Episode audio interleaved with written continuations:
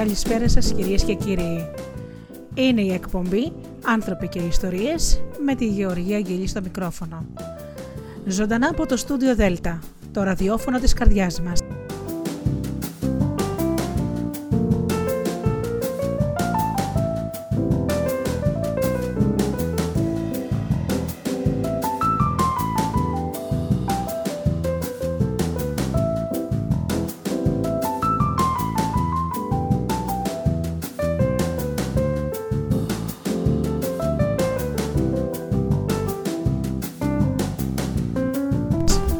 Αγαπημένοι μου φίλοι, και πάλι μαζί σήμερα εδώ, Παρασκευή βράδυ, όπως πάντα, στις οκτώ, με την εκπομπή «Άνθρωποι και ιστορίες».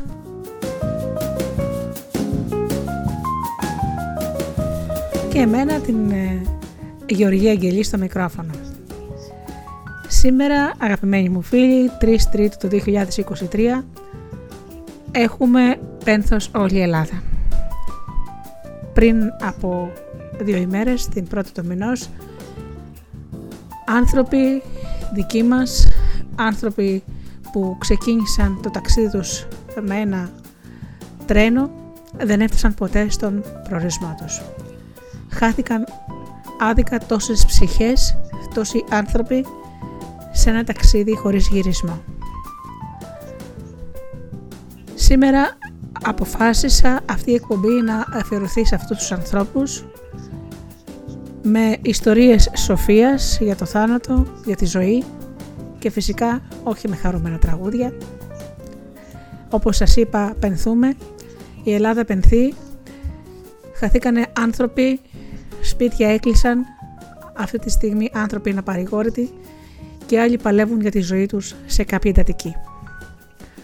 Γι' αυτό λοιπόν σήμερα θα μου συγχωρέσετε, δεν θα σας βάλω χαρούμενα τραγούδια, θα παίξει κλασική μουσική και θα σας πω τις ιστορίες σοφίας από όλους τους λαούς. Σας καλησπέριζω λοιπόν στην εκπομπή «Άνθρωποι και Ιστορίες» στο Studio Δέλτα, όλους εσάς που υποστηρίζετε την εκπομπή μου με τόση αγάπη δέκα χρόνια τώρα. Θα ξεκινήσω με ένα μουσικό κομμάτι και στη συνέχεια θα ξεκινήσω με την πρώτη ιστορία.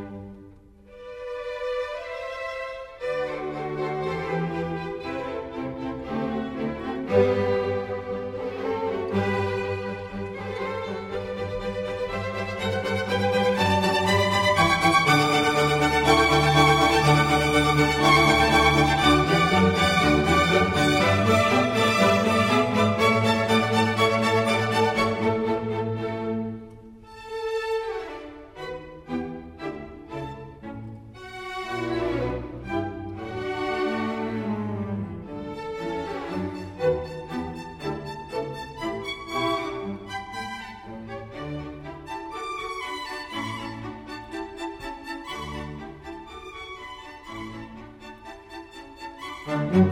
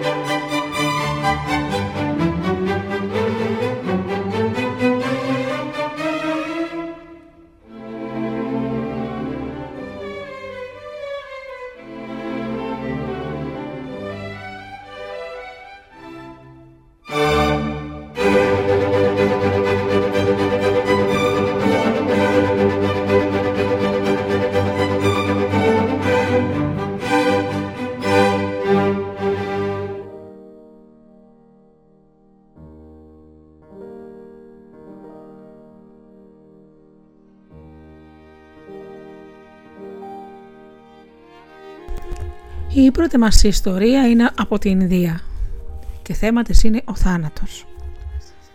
Η Μάδοβα ώρες τώρα έστεκε ακίνητη. Το πρόσωπό της έμοιαζε πέτρινο. Δεν έκλαιγε γιατί δεν είχε άλλα δάκρυα. Το μυαλό της δεν δούλευε πια. Ήταν ασάλευτο όπως και το πρόσωπό της. Όμοια ασάλευτο ήταν και το παιδί της, μπροστά πόδια της, στην απλωμένη ψάθα. Το είχε χτυπήσει ο θάνατος σκληρά και απάνθρωπα και αυτό που όλη η μέρα δεν έλεγε να ησυχάσει τώρα ήταν ήσυχο σαν τακίνητο χώμα. Λίγο καιρό πριν ο θάνατος είχε ξανάρθει, τότε χτύπησε τον άντρα της, το βασάνα. Ο θάνατος γλίστρισε μέσα από τον δόντι του πίθωνα και το σώμα του άντρα της, το νευρόδικο αυτό κορμί, πρίστηκε. Ο πυρετός το φλόγησε, ώσπου ένα πρωινό όλα ηρέμησαν. Ο βασάνα δεν πονούσε πια, μόνο που ο πόνος έφυγε από αυτόν και φόλιασε στην ψυχή της Μάδοβα. Μια γυναίκα μόνη χωρίς κανέναν, με εχθρούς όλους τους άντρες και την κακογλωσσιά των γυναικών έτοιμη. Και με ένα παιδί το σοδά. Το νέο μικρό πλάσμα έπρεπε να ζήσει. Και η ζωή του ήταν το μόνο χαμόγελο στην πικρεμένη τη ζωή. Βλέποντας το ρόδινο μουτράκι του, ξεκουραζόταν. Ακούγοντας το γέλιο του, μια αχτίδα ευτυχίας γλιστρούσε στην καρδιά της και μην έχοντας κανέναν στον κόσμο, έγινε ο κόσμος ολόκληρος το παιδί της. Και τώρα ήταν ξαπλωμένο μπρος στα πόδια της, κοντά της, αλλά τόσο μακριά. Το μυαλό της δεν μπορούσε να χωρέσει την εκκινησία του. Η καρδιά της δεν μπορούσε να παραδεχτεί πως όλα τελείωσαν. Στεκόταν ακίνητη. Τα ολάνυχτα μάτια της λες και κοίταζαν το χάος που ανοίγει ο θάνατος. Από μακριά μια βοή κόσμου έφτανε που η Μάδοβα ούτε την άκουγε. Η βοή συνεχιζόταν. Κανείς δεν σκέφτεται το θάνατο ως τη μέρα που θα τον συναντήσει και οι άνθρωποι ξεχνάνε το θάνατο χωρίς αυτός να τους ξεχνάει ποτέ. Η βοή όλο και δυνάμωνε. Και ξαφνικά η Μάδοβα τινάχτηκε. Μέσα στον αρκωμένο από την αγωνία και τον πόνο της μυαλό, μια ελπίδα έζωσε ξαφνικά την ψυχή της και της έδωσε ζωή. Ναι, ήσαν οι φωνές για αυτόν. Τον Μπενάρες γιόρταζε για τον ορχομό. Και στο νου της ξανάρθανε τα λόγια που άκουσε για αυτόν. Ήταν βασιλόπουλο και άφησε το θρόνο. Κάτω από το θείο δέντρο του ήρθε η θεία φώτιση. Όπου και αν πέρναγε, μαζί του ερχόταν η ευτυχία και η αλήθεια. Όταν μιλούσε, οι πόνοι έπαβαν. Οι άρρωστοι βλέποντάς τον γίνονταν καλά. Η Μάδοβα πετάχτηκε απάνω. Ναι, θα τρέξω σε αυτόν, και σκέφτηκε. Μεγάλα Σιδάρτα Γκοντάμα Βούδα, θα του πω. Δες το παιδί μου, είναι νεκρό. Είναι ό,τι έχω σε αυτόν τον κόσμο, αυτό το πλάσμα. Και θα με νιώσει. Αυτός που πόνεσε τόσο για τους ανθρώπους θα πονέσει και για μένα. Αυτός όλα τα μπορεί. Με το νεκρό παιδί στην αγκαλιά της η Μάδοβα κατηφόρεζε στην πλατεία του Μπενάρες όπου ο μεγάλος Σιδάρτα Γκοντάμα Βούδα δίδασκε τους ανθρώπους την Αγία Αλήθεια.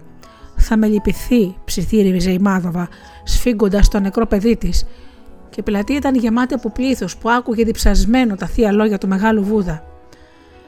Η φωνή του απαλή και ήρεμη γλιστρούσε στις καρδιές του πλήθους και του έφερνε την πολυπόθετη γαλήνη. Τη γλυκιά φωνή. Όλα πάνω στη γη είναι πόνος. Οι αισθήσεις μας φέρνουν όλο νέες αιτίες πόνου. Μόνο άμα νιώσουμε πόσο απέραντος είναι ο πόνος, τότε θα γιατρευτούμε. Η Μάδοβα πήρε κουράγιο από τη γλυκιά και ήρεμη φωνή του. Σπρώχνοντας το πλήθος έφτασε μπρος στο μεγάλο Βούδα. Η απελπισία της έδινε κουράγιο. Σήκωσε το μικρό παιδί προς το Σιδάρτα Γκοντάμα Βούδα και τα μάτια της έσταζαν δάκρυα. «Δάσκαλε, είναι το μόνο που έχω, τίποτα άλλο, τίποτα. Και ο θάνατος μου το πήρε, ο θάνατος με κυνηγάει, ο θάνατος με μισεί». Και ο Μέγας Βούδας έριξε το ήρμο βλέμμα του στο πρόσωπό της και νιώθοντας όλο τον πόνο της, τη ρώτησε «Και τι ζητάς από μένα?» «Το παιδί μου», φώναξε απελπισμένα. «Ο χάρος με μισεί, διώξτε τον». Τότε ενώ τα πλήθη κρατούσαν και την ανάσα τους, ο Μέγας Βούδας της είπε «Στον Μπενάρες όλες οι ευλές έχουν μουσταρδιές. Φέρε μου σπόρους μουστάρδας από ένα σπίτι που να μην το άγγιξε θάνατος και εγώ θα ζωντανέψω το παιδί σου». Το πρόσωπο της Μάδοβα άστραψε «Και βέβαια θα σου φέρω, δάσκαλε, θα σου φέρω». Και έφυγε τρέχοντας και στο πρώτο σπίτι που είδε έτρεξε. Κυρά του σπιτιού, φώναξε, στο σπίτι αυτό πέρασε ο θάνατος. Το πρόσωπο της νοικοκυράς σκοτίνιασε. Πέρασε, πέρασε και πήρε την κόρη μου. Και η Μάδοβα, βλέποντας τα δακρυσμένα μάτια της, ψιθύρισε φεύγοντας, σου ζητώ συγγνώμη. Και χτύπησε και άλλη πόρτα. Κυρά μου, πέρασε από αυτό το σπίτι ο θάνατος. Πριν έξι μήνες πήρε τον άντρα μου. Και η Μάδοβα έφυγε. «Κυρά», ρώτησε παρακάτω, «ήρθε στο σπίτι σας ο θάνατος?» «Μόνο μια φορά. Τρία παιδιά μου πήρε». Και η Μάδοβα, σφίγγοντας το νεκρό του παιδί, προχώρησε και ένοιγε κι άλλη πόρτα. «Κυρά, ήρθε καθόλου ο θάνατος από το σπίτι σας?» «Ήρθε και πολλές φορές. Δεν είναι πολύς καιρός που πήρε τη μάνα μου». Όλη τη μέρα η Μάδοβα χτυπούσε πόρτες και ρωτούσε, μα η απάντηση ήταν ίδια. Ο θάνατος είχε περάσει από παντού. Είχε μπει σε αρχοντικά μεγαλόπρεπα παλάτια και σε ταπεινές και ασήμαντες καλύβες. Είχε αρπάξει άρχοντες και φτωχούς, δυνατούς και αδύνατους. Είχε νυχτώσει και η Μάδοβα σέρνονταν διαρκώς, ρωτώντας, μα στον Μπενάρες δεν υπήρχε σπίτι που να μην είχε πει ο θάνατος. Και χτύπησε και την τελευταία πόρτα. Κυρά του σπιτιού ψιθύρισε, ήρθε ο θάνατος εδώ. Η κυρά την κοίταξε άγρια. Ήρθε και ξανάρθε και πάλι ξανάρθε.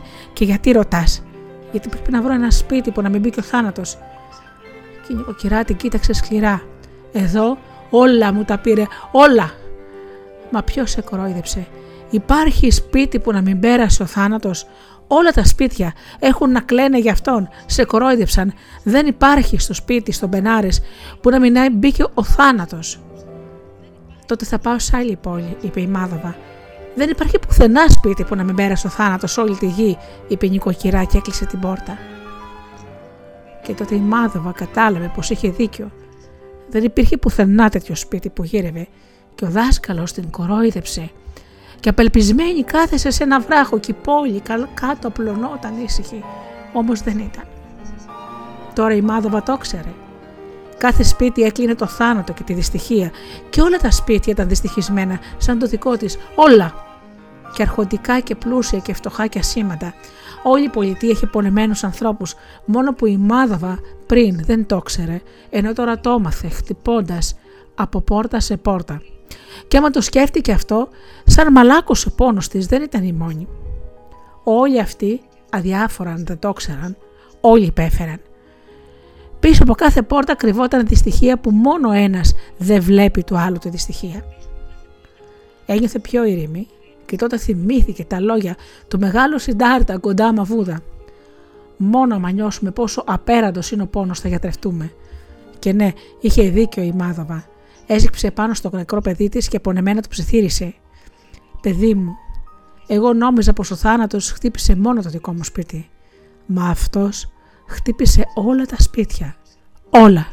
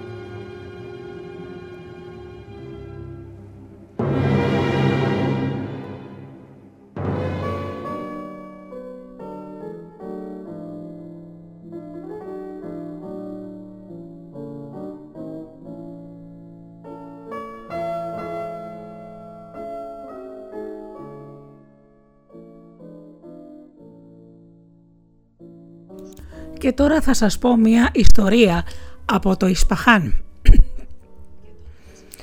Ο Χαζάν Μαρά διάλεξε με προσοχή τους πιο καλούς χουρμάδες.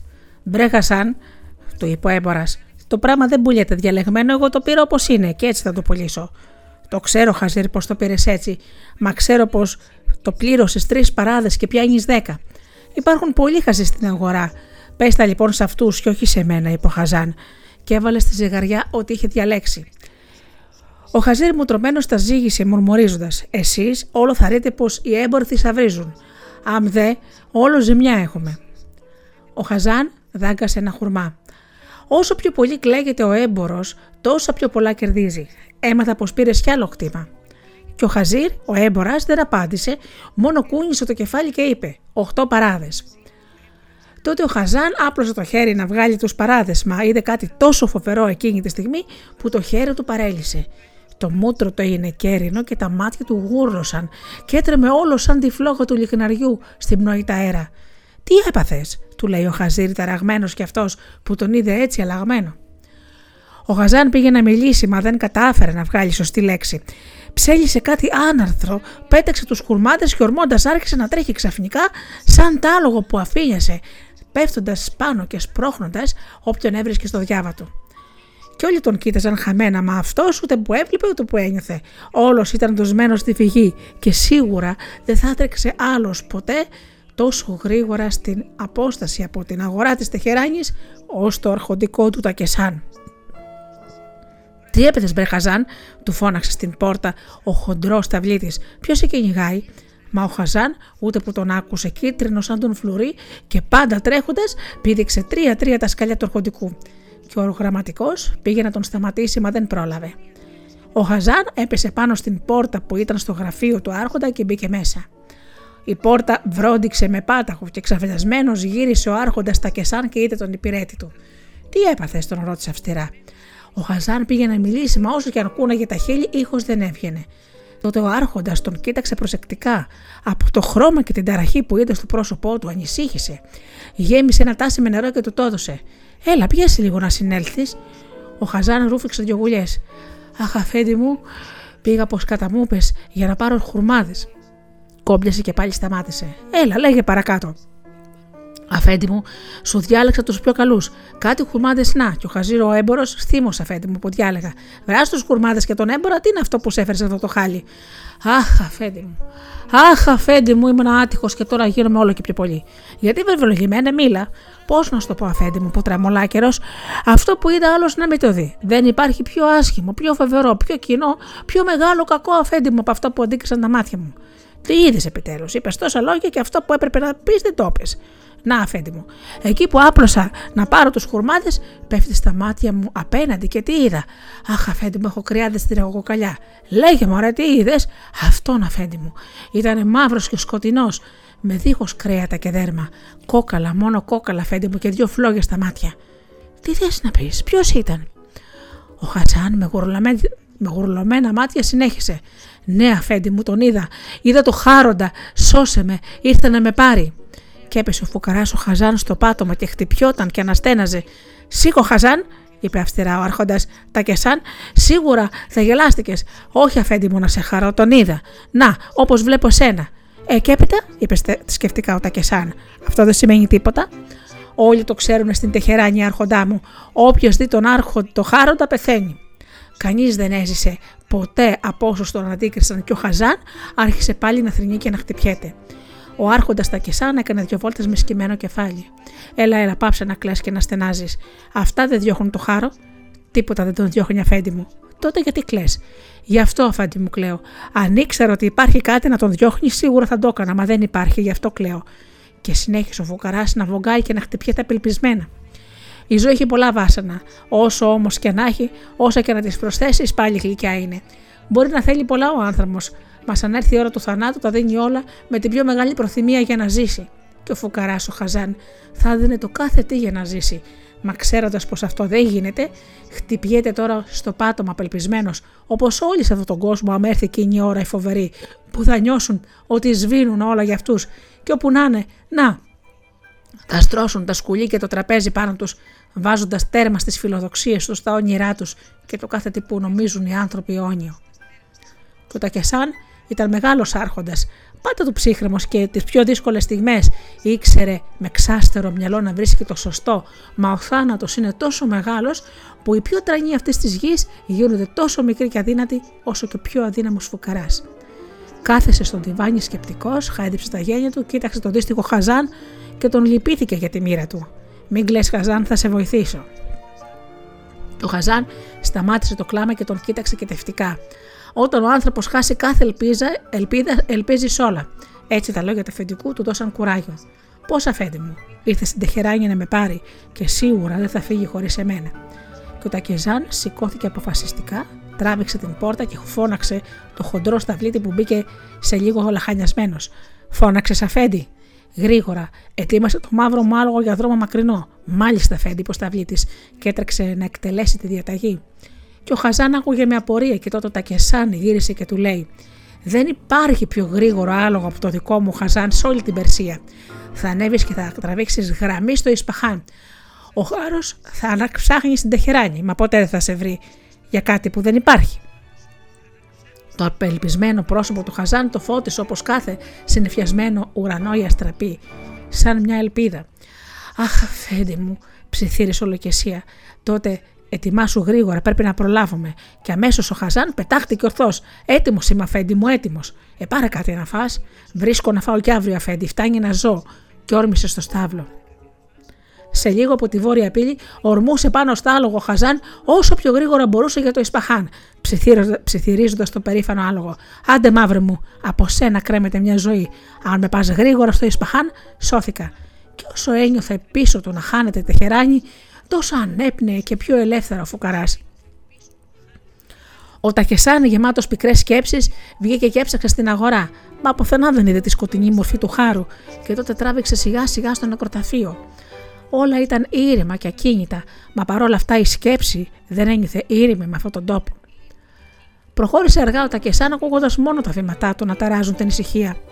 Ο Χαζάν, δίχως άλλος, φοβήθηκε χωρίς αιτία, σκέφτηκε, μα ξαφνικά ανατρίχιασε. Εκεί κοντά, καθισμένο σε ένα βράχο, κάποιος άγνωστος ντυμένο στα μαύρα. Δειλά ο Τακεσάν πλησίασε, και τότε ο άγνωστος γύρισε και ο Τακεσάν κυτρίνησε, μα έπνιξε το φόβο. «Σε γύρευα, Χάροντα», του λέει. Γέλασε ο Χάρος. «Πρώτη φορά άκουσα άνθρωπο να με ζητάει». Ο Τακεσάν κάθεσε δίπλα του ήρεμος. «Είσαι φρικτός και σε αποφεύγουν όλοι».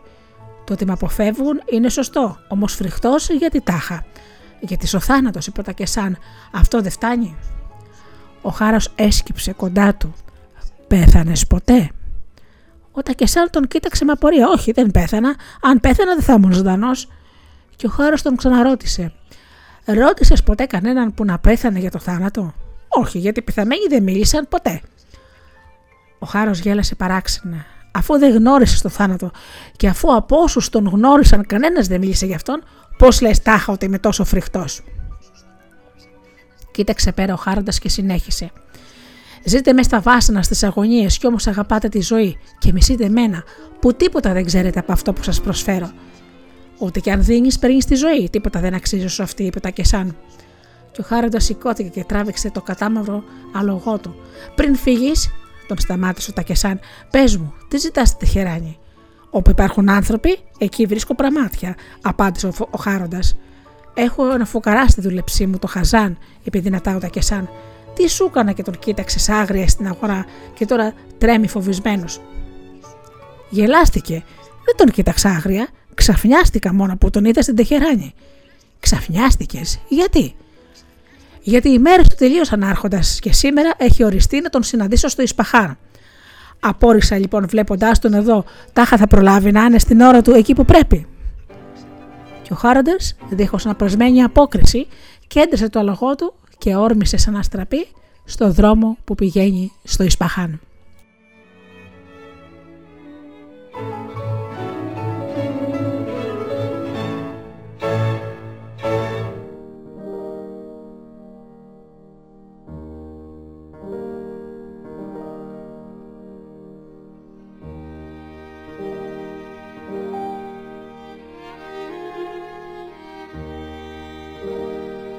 you.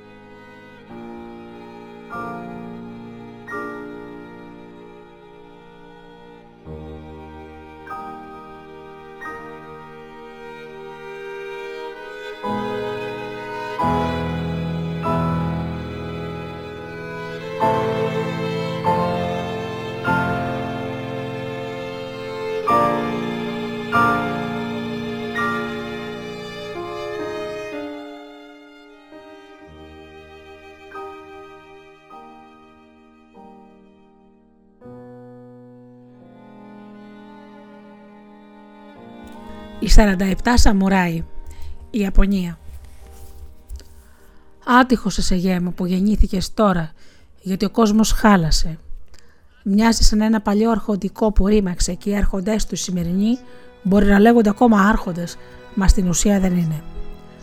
Προσπαθούν να κάνουν ό,τι έκαναν οι παλιοί, όμως το πετυχαίνουν τόσο, όσο η λάμψη του Ντενεκέ φτάνει τη λάμψη του χρυσαφιού. Γιατί πρέπει να ξέρεις ότι η αρχοντιά δεν είναι ούτε στα πλούτη, ούτε στις αργές κινήσεις, ούτε στο ξυπασμένο το ύφος, ούτε στα νύχια τα μακριά, ούτε στα μεταξωτά πλούσια φορέματα, ούτε και σε τίποτα από όλα αυτά που φαίνονται. Η αρχοντιά έχει ρίζες γέμου πιο βαθιές, που ενώ δεν φαίνονται, όμως τις αισθάνεσαι κάθε στιγμή και σου εμπνέουν χωρίς να το ξέρεις το γιατί, εκτίμηση και θαυμασμό. Και για να καταλάβεις πιο καλά τι σημαίνει άρχοντας αληθινός, θα σου πω μια ιστορία που είναι πριν πολλά πολλά χρόνια. Τότε που η τιμή είχε τη θέση της, αυτή τη θέση που πρέπει, και που οι άνθρωποι φρόντιζαν να την κρατάνε ψηλά, πιστεύοντας ότι τίποτα δεν υπάρχει πιο άξιο στο σύντομο αυτό πέρασμά μας που λέγεται ζωή. Άκου λοιπόν και μάθε.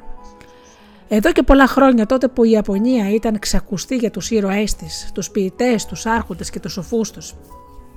Τότε που τη θαύμαζαν οι φίλοι της και οι εχθροί τη φθονούσαν σιωπηλοί ανάμεσα στους αυλικούς, υπήρχε και ένας Κοτσικέ, άνθρωπος ταπεινός και κακός, που σκάλωσε στα αξιώματα πιο πολύ με δόλο και υποκρισία παρά με την αξία του. Έτσι είναι, βλέπεις γέμου στη ζωή. Το κακό, όσο και να το πολεμάς, πάντα υπάρχει.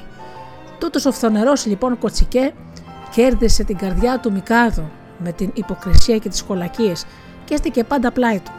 Και το να είσαι πλάι σε όποιον και όποιον δεν έχει φυσικά καμιά σημασία. Όμως το να είσαι πλάι σε έναν Μικάδο σου δίνει τη δύναμη και την ισχύ που ο Κοτσικέ χρησιμοποιούσε για ταπεινά έργα. Όλοι οι έρχοντες και οι σαμουράι τον μισούσαν, μα βλέποντας την εύνοια τον Μικάδο σώπαιναν. Σπάνιοι είναι γέμου οι άνθρωποι εκείνοι που υψώνουν περήφανα το κεφάλι και όταν ακόμα κινδυνεύουν. Όλοι βλέπουμε το κακό, μα ελάχιστο το πολεμάνε. Ανάμεσα όμως στους αυλικούς ήταν και ένας πρίγκιπας, ο πρίγκιπας Ακάο, γνήσιος άρχοντας που αγαπούσε την αρετή και κάθε στιγμή μπορούσε να θυσιάσει το κάθε τι για την τιμή. Αν οι άλλοι σώπαιναν γιατί φοβόντουσαν, αυτός που η καρδιά του δεν γνώριζε φόβο μιλούσε άσχημα και με περιφρόνησε στον Κοτσικέ, όπως το άξιζε δα. Γινόταν θηρίο Κοτσικέ και σώπαινε, γιατί ο κακός άνθρωπος ποτέ δεν χτυπάει κατάστηθα, μα πάντα ύπουλα. Και για μια μέρα που ο Κοτσικέ αδίκησε κάτι εμπόρους, όπως συχνά το συνήθιζε, ο πρίγκιπας Ακάο, πιστεύοντας ότι οι δυνατοί δεν είναι σωστό να κλέβουν το δίκαιο του αδύνατου, τον είπε άτιμο μπροστά σε όλους τους σαμουράι. Και ο Κοτσικέ έπρεπε, αν ήταν άντρας, να χτυπηθεί μαζί του με το σπαθί. Αλλά δηλώς όπως ήταν, δέχτηκε την προσβολή χωρίς όμως να την ξεχάσει. Και έψαχνε να βρει ευκαιρία να εκδικηθεί, και τη βρήκε. Όταν κάποιοι άγνωστοι σκότωσαν έναν άρχοντα εχθρό του Ακάο, έπεσε το Μικάδο με ψευτομάρτυρες και ένα σωρό έντεχνες ψευτιές ότι τάχα φωνιάζονταν ο Ακάο. Και τόσο καλά έμπλεξε το βρωμερό του έργο που ο Μικάδο τον πίστεψε, και έτσι ο τίμιος και ενάρετος πρίγκιπας Ακάο καταδικάστηκε σε θάνατο για ένα έγκλημα που δεν έκανε ποτέ και πλήρωσε με τη ζωή του τις ατιμίες του Κοτσικέ. Όλο το Τόκιο έκλεψε για το χαμό του βιενικού πρίγκιπα και ο Κοτσικέ το μόνο που αντίκριζε στα μάτια των ανθρώπων ήταν το μίσος, το βαθύ και άσβηστο μίσος. Και ίσως γέμου να μου πεις πόσο ο κόσμος ήταν καλύτερος παλιά, αφού και τότε γινόταν ατιμίες. Σε αυτό έχω να σου πω ότι μια κοινωνία είναι άξια και ηθική όχι όταν λείπουν οι κακίες και οι κακοί γέμου, γιατί αυτά ποτέ δεν θα λείψουν. Μα είναι καλή όταν οι κακές πράξεις βρίσκουν την τιμωρία τους. Όταν η ντροπή δεν γυρίζει προκλητικά στους δρόμους, όταν οι τοκογλύφοι κρύβονται και οι πόρνες περιμένουν τη νύχτα για να βγουν, οι κλέφτες δεν περηφανεύονται για αυτά που κλέψανε και οι τίμιοι δεν γυρνάνε περίληποι γιατί η τιμή τους ζημίωσε. Σε μια άξια κοινωνία οι δάσκαλοι διδάσκουν με πίστη την αρετή και ο λαός θαυμάζει όσους πραγματικά το αξίζουν. Γι' αυτό και ο Κοτσικέ, μετά τη βρωμερή του πράξη, φοβισμένος παρόλη την εύνοια του Μικάδο, πήγε και κλείστηκε στον πιο γερό πύργο και έβαλε τριπλές φρουρές για να τον φυλάνε. Κι έτσι καλά φυλαγμένος, ηρέμησε σιγά σιγά και όσο περνούσε ο καιρός, τόσο πιο σίγουρος γινόταν πως το απέσιο εγκλημά του ξεχάστηκε. είκοσι χρόνια πέρασαν και όλα έδειχναν πως ο θάνατος του Ακάο έσβησε από τη μνήμη των ανθρώπων.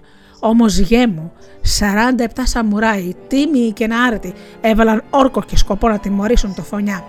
είκοσι χρόνια περίμεναν και τίποτα δεν σκεφτόταν έξω από αυτό. Παράτησαν γυναίκες και παιδιά, κάθε ευχαρίστηση και χαρά, και έταξαν τον εαυτό τους στον εκδικητή. Και μια νύχτα γέμου, μετά από είκοσι χρόνια, που πια ο Κοτσικέ κοιμόταν σίγουρος και οι τριπλές φρουρές ξεχάστηκαν και τον έφασαν αφρούρητο, μπήκαν οι σαράντα επτά σαμουράι και του θύμισαν το έγκλημά του, που αυτοί ποτέ δεν το ξέχασαν, και ύστερα του έμπηξαν επτά σπαθιά στα βρωμερά τους πλάχνα. Την άλλη μέρα παρουσιάστηκαν μόνοι στο δικαστή και ζήτησαν να τιμωρηθούν. Οι φονιάδες, για όποια αιτία λέει ο νόμος, πρέπει να θανατώνονται, μα οι δικαστές, θαυμάζοντας την πράξη τους, τους έδωσαν τη χάρη να μην γκρεμαστούν όπως οι εγκληματίες, μα μόνοι τους να κάνουν χαρακύρι σαν τιμημένοι άρχοντες. Τότε οι σαράντα επτά σαμουράι σηκώθηκαν αργά και περήφανοι για το έργο τους, τράβηξαν στην παγόδα που είχε ταφεί ο Ακάο. Φίλησε ο ένας τον άλλον ευλαβικά και στάθηκαν ακίνητοι. Και οι πυρέτες έστωσαν κάτω κόκκινα παχιά χαλιά και ανάψαν μεγάλες λαμπάδες, και σαράντα επτά σαμουράι προχώρησαν ήρεμοι και σοβαροί με επίσημες στολές, χαιρέτησαν με αξιοπρέπεια και κάθισαν πάνω στα χαλιά. Πίσω από κάθε σαμουράι στεκόταν και ένας συγγενής με επίσημη στολή. Φίλοι του σαμουράι πήραν από τα τραπέζια που ήταν μπροστά τους σαράντα επτά κοφτερά μαχαίρια που ήταν εκεί για να, για να τους τα προσφέρουν με ευγενική υπόκληση. Οι σαράντα επτά σαμουράι τα πήραν και ευτυχισμένοι τάμπηξαν γέμους στα σπλάχνα τους, στρίβοντάς τα να αδειάσουν τάντερα, και όλοι κλονίστηκαν και έπεσαν όπως ταιριάζει με το πρόσωπο, και τότε οι συγγενείς του κάθε σαμουράι που κάθονταν από πίσω τους σήκωσαν σταθερά τη σπάθα τους και κατεβάζοντάς την με ορμή έκοψαν τα κεφάλια των σαμουράι. σαράντα επτά κεφάλια κύλησαν γέμου, και έτσι τελείωσε η ιστορία αυτής της τιμής. Ματάχα άξιζε πατέρα ο θάνατος τόσων καλών ενός, για ενός μόνο κακού την τιμωρία. Και πρέπει να ξέρεις, γέ μου, ότι για το κακό, όσο μεγάλο κι αν είναι, και ένας μόναχα φτάνει. Όμως για το καλό, όσοι κι αν προσπαθήσουν, τόσο λιγότεροι από όσους είναι χρειάζονται.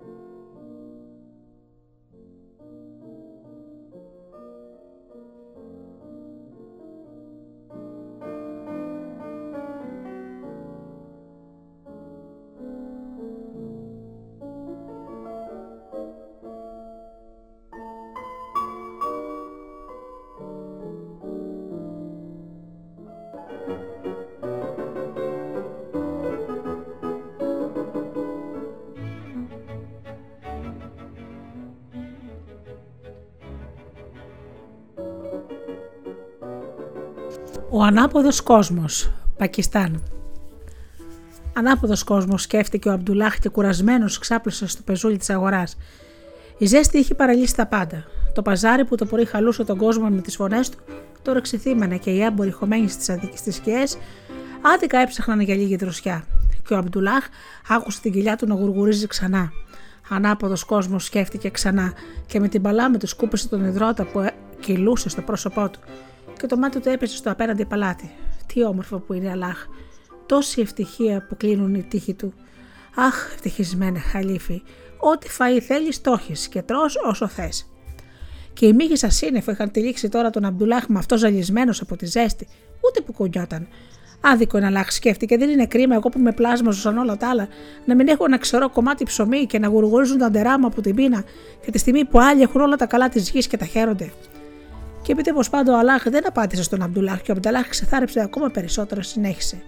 Γιατί, Αλλάχ μου, δεν σου μετάχα πιστός όπως όλοι οι άλλοι. Δεν προσεύχομαι την ίδια θέρμη. Γιατί λοιπόν να έχω τέτοια κατάντια και να πεις ότι ζητάω μεγάλα πράγματα? Όχι μεγάλα μου, Αλλάχ, ούτε τιμές ούτε παλάτια, ούτε πλούτη σου ζητάω, φουκαράς. Λίγο ξερό ψωμί γιατί γουργουρίζουν τα ντερά μου. Αυτό είναι όλο και όλο που σου ζητάω. Πολύ είναι ένα κομμάτι ξερό ψωμί. Και η ζέστη βάραινε. Και όλα γύρω είχαν νεκρωθεί, ούτε πνοή αγέρα. Όλα ήταν τόσο ακίνητα που λες δεν ακουνήθηκαν ποτέ. Και ο Αμπτουλάχ ξαφνικά τινάχτηκε. Κάτι παράξενο συνέβηκε. Προσπάθησε να ακούσει και ναι, ναι, ναι, μια παράξενη φωνή, μια πρωτάκουστη φωνή του μιλούσε. Μα ήταν αδύνατο να ξεχωρίσει, δεν το έλεγε. Έβαλε τα δυνατά του και η φωνή του ξεκαθάρισε. Τι φορντερή φωνή και σταθερή. Έλεγε το όνομά του. Ναι, ναι, έλεγε. Τον φώνασε. Ανασηκώθηκε λοιπόν χαμένος και άκουσε. Αμπτουλάχ, είπες πως θέλεις λίγο ξερό ψωμί? Ο Αμπτουλάχ θέλησε να φωνάξει ναι, μα η φωνή δεν έβγαινε. Λες και σκάλωσες στο λαιμό του. Έβγαλε, έβαλε τα δυνατά του και ένα ψιθυριστό ναι, μόλις που ακούστηκε βγήκε από το στόμα του. Είχε όλο σμουδιάσει. Τέτοια βροντερή φωνή δεν τα ξανάκουσε ποτέ. Και πάσχιζε να μαντέψει από πού ερχότανε, και ξαφνικά όπως η αστραπή φωτίζει το σκοτάδι, στον ουρανό φωτίστηκε. Βέβαια, ο Αλλάχ ήτανε. Βέβαια, δεν έλαχε ποτέ να κουβεντιάσει με τον Αλλάχ για να ξέρει. Ωστόσο ήταν σίγουρος ότι αυτός ήταν. Καλά ακούστηκε η βροντερή φωνή, θα το έχεις. Και ο Αμπτουλάχ πιο ψύχρημος ψιθύρισε. Μεγάλε Αλλάχ, γιατί δεν μπορεί να είναι άλλος έξω από μένα που σου ζητάει και που μιλάει? Μήπως θα τον εύκολο λίγο φρέσκο ψωμί και ξερό? Ένα γέλιο ακούστηκε βροντερό και η φωνή ύστερα από λίγο είπε: Τίποτα δεν είναι δύσκολα για μένα. Ε, τότε αφού σου είναι όλα εύκολα, βάλε και κανένα ψαχνό ή πιο καλά, μεγάλε Αλλάχ, μια και που γνωριστήκανε, κάνω μου δώρο ένα ολοκληρωμένο. Ποτέ στη ζωή μου δεν έφαγα τόσο που να χορτάσω. Ποτέ στο πιάτο μου δεν περίσσεψε φαΐ. Χάρισέ μου ένα πλούσιο γεύμα. Να φάω κι εγώ στη ζωή μου σαν αληθινός άρχοντας. Είναι τόσο σπουδαίο αυτό που ζητάω. Και ο Αλλάχ που φαίνεται πως ήταν στα κέφια του γέλασε καλοκάγαθα. Καλά λοιπόν, θα το έχεις. Και μόλις χτύπησε τρεις φορές τα χέρια, μπρος στον κατάπληκτο Αμπτουλάχ παρουσιάστηκε ένα τραπέζι με όλα τα καλά της γης. Πλούσιος σε ποσότητα, πλούσιος σε ποικιλία. Άπλωσε τα χέρια χαρούμενο ο Αμπτουλάχ και ξαφνικά σταμάτησε και δείχνοντας τα βρώμικα κουρέλια που σκέπαζαν το κορμί του, είπε: Μεγάλα Αλλάχ, αυτό είναι φαΐ για βασιλιάδες. Πάει με αυτά τα βρώμικα κουρέλια να αγγίζουν τέτοια ωραία φαγητά. Έδωσε μου και εμένα μια φοβραξιά αντάξια, έτσι κι αλλιώς για σένα μια πώς θα γίνει μονάχα. Μα για μένα αληθινή ευτυχία. Και ο Αλλάχ από εκείνη τη μέρα δεν είχε φαίνεται καμιά ασχολία, χτύπησε τα χέρια ξαφνικά και τα κουρέλια χάθηκαν και ο Αμπτουλάχ ντύθηκε μέσα στα ακριβότερα μετάξια της μπουχάρας. Ο Αμπτουλάχ μόλις συνήλθε κάθισε να φάει, μα ένα αλαφρό αεράκι έκανε τη σκόνη του δρόμου να σχηματίσει ένα άσπρο σύννεφο. Και τότε ο Αμπτουλάχ είπε σκεφτικά: Μα στέκουν όλα αυτά τα... μέσα σε αυτόν τον δρόμο. Ρούχα και αυτό το γεύμα ζητάνε ένα παλάτι. Μέσα στον δρόμο είναι ηρωνία, μεγάλη Αλλάχ, μιας και άρχισες κάτι, ολοκλήρωσέ το. Και όλο καλοσύνη ο Αλλάχ, έτσι όπως κάθε άνθρωπος θέλει το Θεό του, ξαναχτύπησε τα χέρια και εκεί που δεν ήταν τίποτα, ένα περήφανο και πλούσιο παλάτι, τέτοιο που κανένας χαλίφης δεν το είχε, παρουσιάστηκε ξαφνικά. Και έλαμψε ο Αμπτουλάχ όλος χαρά. Μάλιστα, είπε ολογνωμοσύνη, έτσι να φάω. Μα πάλι σταμάτησε. Ωραίο είναι το παλάτι, μα έρημο και βουβό, σαν τάφος. Μέσα δεν υπάρχουν άνθρωποι να του δώσουν ζωή, ούτε ωραίες γυναίκες να χαρίσουν ομορφιά. Είναι άδειο. Όσο ωραίο κι αν είναι, είναι άδειο, λες και του λείπει ψυχή. Και ο μεγάλος Αλλάχ κατάλαβε μόνος αυτή τη φορά και χτύπησε τα χέρια. Και φαίνεται εκείνη τη μέρα ο μεγάλος Αλλάχ έβαλε μες στο μυαλό του να εικονοποιήσει όλες τις επιθυμίες του Αμπτουλάχ. Και σαν Θεός πίστεψε πως ένα τίποτα ήταν γι' αυτόν, μόλις λοιπόν ξαναχτύπησε τα χέρια Το παλάτι γέμισε άρχοντες και αρχόντισσες και ευνούχους και υπουργούς και κόλεκες και γραφιάδες. Και τώρα Αμπτουλάχ τα έχεις όλα, κάτσε να φας. Όλος χαρά ο Αμπτουλάχ έσκυψε στο πλούσιο τραπέζι με ξαφνικά σαν κάτι τρομερό πέρασε από το μυαλό του και σταμάτησε. Μεγάλα μου Αλάχ, η αγωνία μου είναι μεγάλη όσο και ο ουρανός. Σκέφτομαι ότι έχω τόσο ωραία πράγματα, τόσους θησαυρούς και τέτοιο παλάτι και δεν έχω καμία δύναμη να τα υποστηρίξω. Όλα τούτα είναι μια εύκολη λία για τους ληστές, τους κακοποιούς και τους εχθρούς. Είμαι στο έλεος του κάθε άρπαγα. Αχ, μεγάλα μου Αλάχ, δώσ' μου στρατό. Ένα μοναδικό στρατό, τον πιο ισχυρό από όλους τους στρατούς. Για να είμαι ήσυχος πως όλα θα μείνουν δικά μου. Το μεγάλο Αλάχ χτύπησε στα χέρια του μπρος στα μάτια του Αμπτουλάχ που είχαν γίνει σαν πιάτα από την κατάπληξη. Και τότε μια ολάκερη στρατιά στάθηκε μπροστά του. Εκεί που πριν δεν έστηκε τίποτα, τι στρατός ήταν αυτός. Κανένας άρχοντας δεν είχε όμοιό του. Ούτε ο Μέγας Ακμάρ που σάρωσε Ανατολή και Δύση δεν είχε τέτοιο. Τα μάτια του Αμπτουλάχ έλαψαν παράξενα. Φάει λοιπόν, ακούστηκε η φωνή του Αλάχ. Μα ο Αμπτουλάχ χαμογέλασε. Όχι ακόμα. Πρέπει πρώτα να κατακτήσω τη γη, να γίνω τόσο ένδοξος όσο κανείς έως τώρα, να υποτάξω χώρες και λαούς. Με τέτοιο στρατό η θέλησή μου θα γίνει νόμος πάνω στη γη. Τότε η φωνή του Αλάχ θυμωμένη του απάντησε: Αμπτουλάχ, σε βοήθησα σε ό,τι θέλησες. Σε αυτό δεν θα σε βοηθήσω. Δεν σε χρειάζομαι τώρα πια, ξεφώνησε περήφανο ο Αμπτουλάχ. Και τεντώνοντας το κορμί του, ύψωσε το χέρι, και αμέσως τύμπανα και σάλπιγγες και τα μπουρλα σκίσαν θηρευευτικά τον ήσυχο αγέρα. Και ένας αυνούχος του φέρε το πολεμικό το άλογο και ο Αμπτουλάχ πήδεξε να ανέβει. Μα κάπου γλίστρισε και ένιωσε ένα πόνο στα μαλακά του και έκανε να τραβήξει τ' άλογο, μα δεν υπήρχε άλογο. Γύρισε να πιάσει τον ευνούχο, μα δεν υπήρχε ευνούχος. Και η ζέστη ήταν αφόρητη και οι μύγες βούιζαν ευριασμένες και γύρω από τον Αμπτουλάχ που είχε πέσει από το πεζούλι. Μπρε, όνειρο ήταν, είπε ο Αμπτουλάχ. Μωρέ, τι τα ήθελα τόσα πράγματα. Δεν έτρωγα αμέσως εκείνα όλα τα ωραία φαγητά που να χορτάσω στον ύπνο μου, τουλάχιστον. Όλα τα άλλα, τι τα ήθελα.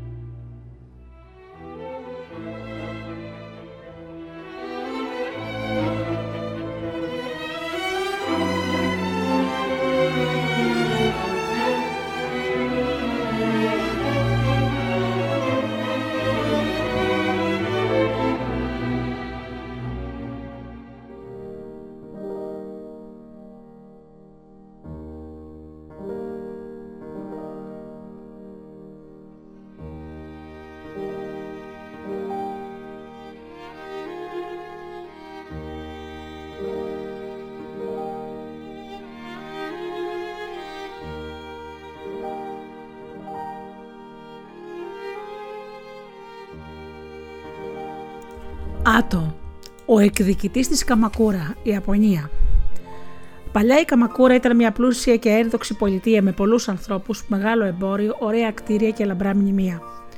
Τώρα όμως τις μέρες μας λες και οι πολιτείες έχουν ψυχή σαν τους ανθρώπους και η ψυχή της πέταξε και η πολιτεία ήταν νεκρή. Τα λαμπρά της σπίτια ρήμαξαν και ακατοίκητα ερείπια και δρόμοι που κανένας δεν τους περπατάει γέμισαν αγριόχορτα και αγκάθια. Και οι άνθρωποι τράβηξαν γυαλού και στη θέση τους ήρθαν φίδια, σκορπιοί και νυχτερίδες, κάνοντας πιο θλιβερά τα ερείπια και την πιο πικρή ερημιά της άλλοτε λαμπρής πολιτείας. Όμως και αν ξεχάστηκε και ρήμαξε η πολιτεία, μα η ιστορία έμεινε ολοζώντανη, γιατί οι κάτοικοι όταν σκόρπισαν την πήρανε μαζί τους. Και όπως συμβαίνει με όλες τις ωραίες και παράξενες ιστορίες από στόμα σε στόμα, από πατέρα σε γιο, από τον έναν στον άλλον σκόρπισε παντού. Και σε όποια άκρη και αν πας της Ιαπωνίας, μην ξαφνιαστείς να ακούσεις κάποιον να διηγείται με λόγια απλά την ιστορία του Άτο, του εκδικητή της Καμακούρα. Όταν παλιά άνθιζε η πολιτεία, δύο σαμουράι ήταν όμοια γενναίοι, όμοια δυνατοί, όμοια πλούσιοι, ο Τόζα και ο Σατσούμα. Μα λένε και είναι γραμμένο στα παλιά βιβλία των σοφών γραμματικών πως μια πολιτεία μπορεί εύκολα να χωρέσει χιλιάδες ανθρώπους, μα δεν χωράει δύο άρχοντες εξίσου ισχυρούς, ούτε δύο φιλόδεξες αρχόντισσες. Στην ίδια πολιτεία δεν γίνεται να υπάρχουν δύο ισχυροί ιερείς, ούτε δύο μεγάλοι έμποροι να φαγωθούν. Θα φαγωθούν ως την ώρα που θα νικήσει ο ένας, γιατί αν δεν το θέλουν και οι ίδιοι, υπάρχουν γύρω τους κόλακες φθονεροί που χύνοντας φαρμάκι σιγά σιγά και μαστορικά θα πετύχουν τέλος αυτό που με υπομονή και επιμονή επιδιώκουν, να σπείρουν μίσος ανάμεσα σε αυτούς τους δύο, να φέρουν ταραχή και φασαρία ελπίζοντας κάτι να κερδίσουν με όλα αυτά ή και μόνο να νιώσουν τη χαρά που νιώθει κάθε φθονερός όταν βλέπει την καταστροφή του άλλου. Έτσι και έγινε με τους δύο γενναίους σαμουράι, τον Τόζα και τον Σατσούμα, και σιγά σιγά κατάφεραν και άναψαν μίσος στον ένα και τον άλλον. Τους έπεισαν οι καλιοθελητές ότι ο ένας έκλεβε από τη δόξα του άλλου και σαν φόλιασε πια το μίσος στην καρδιά τους. Όλα πήραν τον δρόμο του κακού, γιατί το μίσος θολώνει το νου. Σκοτεινιάζει τα μάτια, κλείνει τα αυτιά και ο άνθρωπος που το έχει μέσα του, μόνο αυτό βλέπει, μόνο αυτό σκέφτεται και μόνο αυτό υπακούει. Κι έτσι η πολιτεία σε λίγο αναστατώθηκε και στην αρχή λόγια, καυγάδες και στο τέλος σκοτωμή. Το αίμα να ζητάει κι άλλο αίμα και νέο αίμα να ζητάει κι άλλο αίμα. Γι' αυτό μια σκοτεινή νύχτα που λυσομανούσε ο άνεμος, ο Σατσούμα κάνοντας την τριναπλή σκέψη ότι εκεί που φτάσαν τα πράγματα δεν θα σταματούσε το κακό, αν δεν έλειπε ο ένας από τους δύο και φυσικά μη θέλοντας να είναι αυτός που θα λείψει. Κάνοντας σύμμαχο της σκοτεινή εκείνη νύχτα, όρμησε με όσους άντρες είχε στο αρχοντικό του Τόζα και πριν προφτάσουν να ανοίξουν τα μάτια τους, ο Σατσούμα και οι άνθρωποι του τους έκλεισαν στον αιώνιο ύπνο του θανάτου και προσπάθησαν να μην αφήσουν ούτε ένα ζωντανό από το σόι του Τόζα, όχι τόσο από κακία μα από φόβο, μήπως ο ζωντανός εκδικηθεί τους πεθαμένους. Όμως η σκοτεινή νύχτα που στάθηκε σύμμαχος του Σατσούμα, η ίδια νύχτα βόηθησε ένα πιστό υπηρέτη του Τόζα να γλιστρήσει κρυφά και να ξεφύγει κρατώντας στην αγκαλιά του τον πιο μικρό γιο του Τόζα, τον Άτο. Και ο πιστός υπηρέτης έσχισε γρήγορα τη νύχτα, πασχίζοντας να πετύχει αυτό που λέει μια παλιά σοφή παροιμία: όσο πιο μακριά είσαι από τη σφαγή, τόσο λιγότερο κινδυνεύεις. Και έτσι, όχι τρέχοντας, μα πετώντας, γιατί ο φόβος του τον ευτερά, έφτασε εκατοντάδες μίλια μακριά από τον ένδοξο σαμουράι Σατσίγκο, φίλο πιστό και παλιό, άτυχο του άτυχου σαμουράι Τόζα, κρατώντας σφιχτά το μικρό Άτο. Ο Σαμουράι Νατσίγκο ήταν από τους παλιούς και τίμιους άρχοντες, γι' αυτό σαν άκουσε τη θλιβερή του ιστορία του φίλου του, έσκυψε πάνω στον μικρό Άτο και του είπε: «Σίγουρα, αν ζεις, ζεις γιατί κάποιος Θεός είδε το άδικο και σε έσωσε για να εκδικηθείς. Όλοι δικοί σου θα πλανιώνται σκέλεθρα χωρίς ανάπαυση και ησυχία, έως την ώρα που το σπαθί σου θα μπηχτεί στην καρδιά του δολοφόνου. Τότε θα κυλήσει το αίμα της μισητής καρδιάς του. Θα ορμήσουν οι δοκοσκοτωμένοι και πίνοντας το αίμα του, σαν πεινασμένες δέλες θα γύρουν μόνο τότε ήρεμοι στους τάφους τους να αναπαυτούν. Ζεις μόνο για να εκδικηθείς». Και από εκείνη τη μέρα ο Σαμουράι Νατσίγκο πήρε το παιδί και το μεγάλωσε, θρέφοντάς του καθημερινά το μίσος και το φιλιά του πατέρα του και μαθαίνοντάς του όλα όσα χρειάζεται για να σταθεί άξιος εκδικητής. Χρόνια και χρόνια γιος του Τόζα, ο Άτο, κάθε μέρα, κάθε ώρα, κάθε στιγμή, παντού και πάντα γύμναζε το κορμί, το νου, όλα για ένα σκοπό, να εκδικηθεί. Και κάθε λεπτό που περνούσε έσταζε μέσα του η λέξη εκδίκηση. Και όπως τα παλιά τα παλιά τα σπήλαια, μια ασήμαντη σταγόνα που όμως στάζει ασταμάτητα σχηματίζει ολάκερη πέτρα τον σταλακτίτη, έτσι και η καρδιά του Άτο πέτρωσε για όλα. Δεν υπήρχαν λουλούδια, ζώα, θάλασσες, γυναίκες, φίλοι, γιορτές, πανηγύρια, εκδρομές και γάμοι. Όλος ο κόσμος του, του Άτο, όλες οι χαρές και οι λύπες περιορίστηκαν σε μία λέξη μόνο, εκδίκηση. Αν και μακριά από την Καμακούρα την έμαθε όλη απ' έξω, ήξερε κάθε λεπτομέρεια του αρχοντικού του εχθρού του. Έμαθε όλες τις συνήθειες του ανθρώπου που μισούσε πιο πολύ από κάθε στον κόσμο, τον Σατσούμα. Και κάποιο πρωί ο Άτο, που έφτασε κάποτε μωρός στο ανήξερο και ανήμπορο παλικάρι τώρα, όλο δύναμη, απόφαση και λεβετιά, έπαιρνε τον δρόμο για την Καμακούρα και βάδιζε σιωπηλός και αποφασισμένος να κάνει αυτό που ζητούσαν όλοι οι προγονείς του για να ηρεμήσουν στον τάφο τους. Και κάποτε ξεχώρισε στα ψηλά σπίτια της πολιτείας.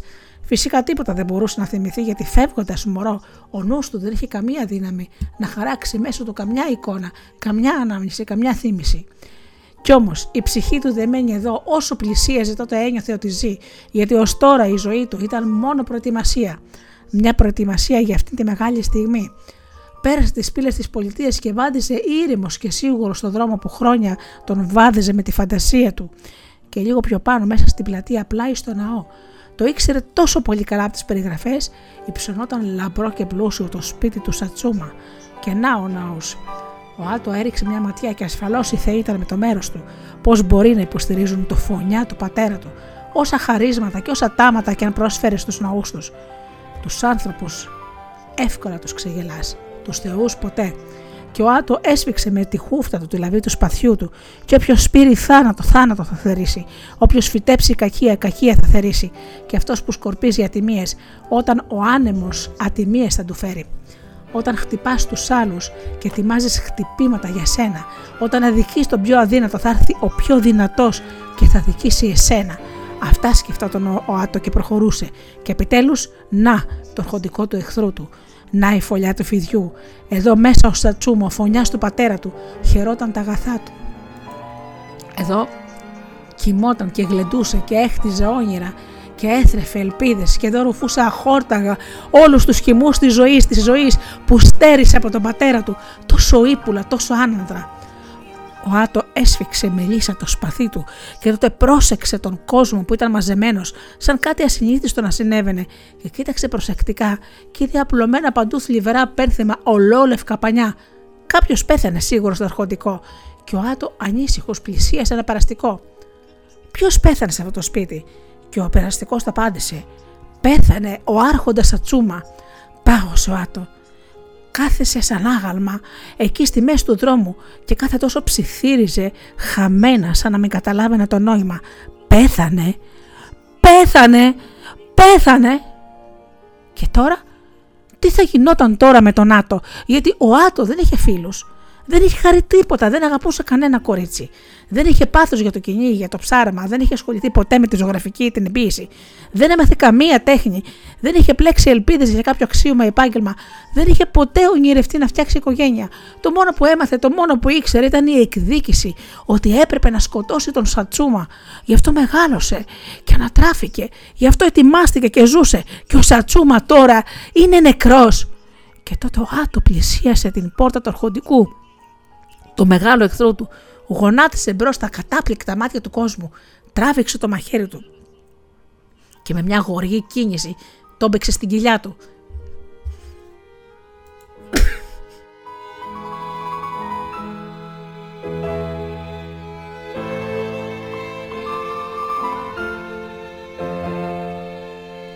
Και αφού τον μπέξε στην κοιλιά του, έπεσε μπρούμητα κρύβοντας το πρόσωπό του από τους γύρω να με δουν την γκριμάτσα ή το σπασμό του πόνου.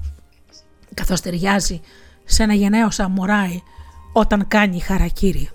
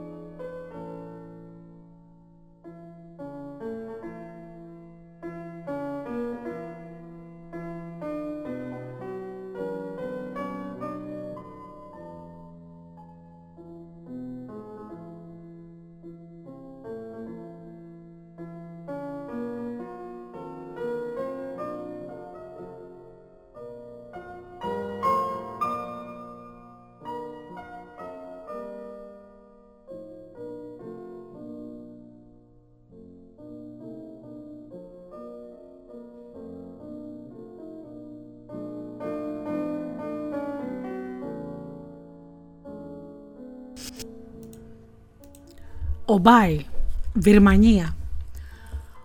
Ο Μπάι ύψωσε τα μάτια του πάνω στην γιγάντια παγόδα Σουίτεγκον και ψιθύρισε.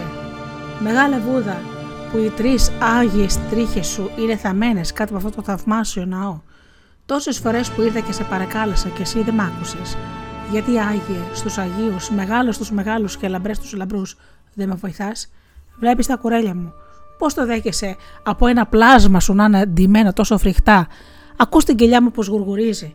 Δεν αγανακτεί η καλοσύνη σου με το γουργουριτό αυτό που η αιτία του είναι η πείνα».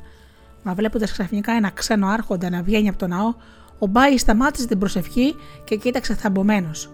Χρυσοκέντητα πανάκριβα ρούχα έντυναν τον ξένο και άρματα κρεμασμένο πάνω του, γεμάτα χρυσάφι, πετράδια και τέχνη.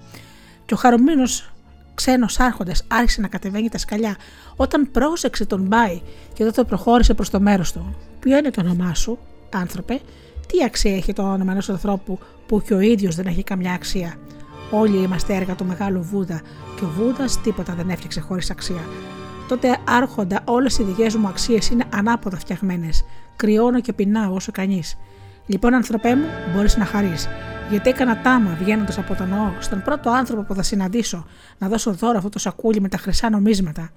Και ο ξένος έβγαλε από τον κόρφο τον αδερμάτινο μεγάλο πουγί και το πέταξε στα χέρια του του Μπάι, που τάρπαξε κοιτάζοντας βουβό τον ξένο άρχοντα από έκπληξη, και τα χέρια του έσφιξαν δυνατά το πουγί και τα δάχτυλά του πόνεσαν από το σκληρό χρυσάφι που είχε μέσα, και αμέσως άνοιξε βιαστικά και έχωσε τη χούφτα του, βγάζοντάς την πάλι γεμάτη χρυσά νομίσματα. «Μου τα δίνεις?» ρώτησε χαμένα και αγύρισε με αγωνία τον ξένο άρχοντα να δει. «Μα φυσικά, τι σε κάνει να μην το πιστεύεις? Η ζωή, αρχοντά μου, πώς τώρα όλο μου έπαιρνε. Μα αλήθεια, αρχοντά μου, είναι δικά μου. Δικά μου ολότελα, δικά μου, να τα κάνω ό,τι θέλω, όσο και τα ρούχα που φοράς». Μα ο Μπάι τον κοίταξε ύποπτα. «Σίγουρα όμως θέλεις κάτι να, για να το δώσεις. Κάποια δουλειά θα πρέπει να σου τελειώσω. Και αν κρίνω από το χρυσάφι, θα πρέπει να είναι δύσκολη, που μα το Βούδα δεν βλέπω να γλιτώνω ζωντανός». «Όχι, όχι, ανθρωπέ μου. Είναι δώρα ταμένο στο Θεό. Ό,τι τάξει στο Θεό να το δώσει σε ζητιάνο, λένε στη χώρα μου. Έχει γεια. Δεν πρόκειται να με ξαναδείς, γιατί πολλά βουνά και πολλές θάλασσες χωρίζουν τη χώρα μου, τη Ραγκούν». Και ο άρχοντας προχώρησε στον υποκόμο του που του κρατούσε τ' άλογο και πήδεξε ανάλαφρος και χάθηκε σε ένα γρήγορο καλπασμό, σηκώνοντας σύννεφο σκόνη. «Μα ρε μπας και ονειρεύομαι, Πομπάι?» με αγωνία, και έσφιξε το σακούλι που έχωσε πάλι τα χέρια του, και άμα έπιασε το σκληρό και χρύο χρυσάφι, ψιθύρισε. «Μεγάλε Βούδα, δεν είναι όνειρο. Όχι».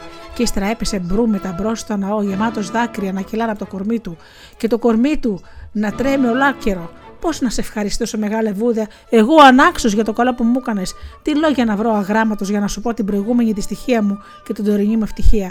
Σε ευχαριστώ, σε ευχαριστώ», ψιθύριζε κλαίγοντας ο Μπάι και έπετα κάτω φυλώντας τα μαρμάρινα σκαλιά του ναού. Και σε λίγο σηκώθηκε ανάλαφρος και άκουσε το πουγγί στο στήθος του και τράβηξε κάτω στη Ραγκούν, στην αγορά.